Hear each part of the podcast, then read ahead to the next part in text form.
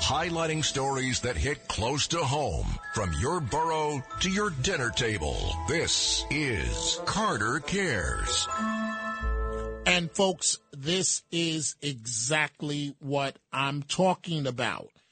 As if killing two people, wounding an elderly 96 year old man and punching a woman uh, wasn't bad enough.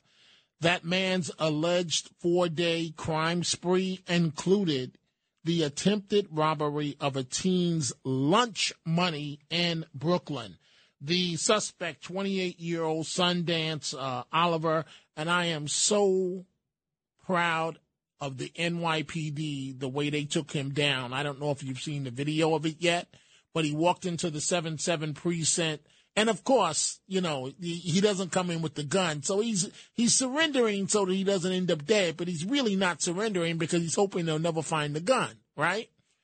And he walks in and there's nobody in the precinct area. And then you see one emergency uh, services officer emerge and tells him to put his hands up.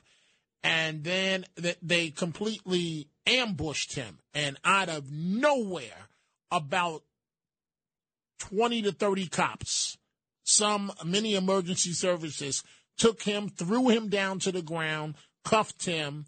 So he thought he was just going to walk in uh, like any other suspect. And so after all of the killing that he did, look at the picture of the 17 year old girl that he allegedly killed, that beautiful young lady. He also tried to steal, steal a 14 year old boy's lunch money uh, the, in a bodega and told the kid to come around the corner and act like he knows him. So the kid gave him the money and the kid ran. And good for the kid and bravo to the NYPD. And I hope we don't have to have another conversation about this animal three years from now that he's been released for for something else.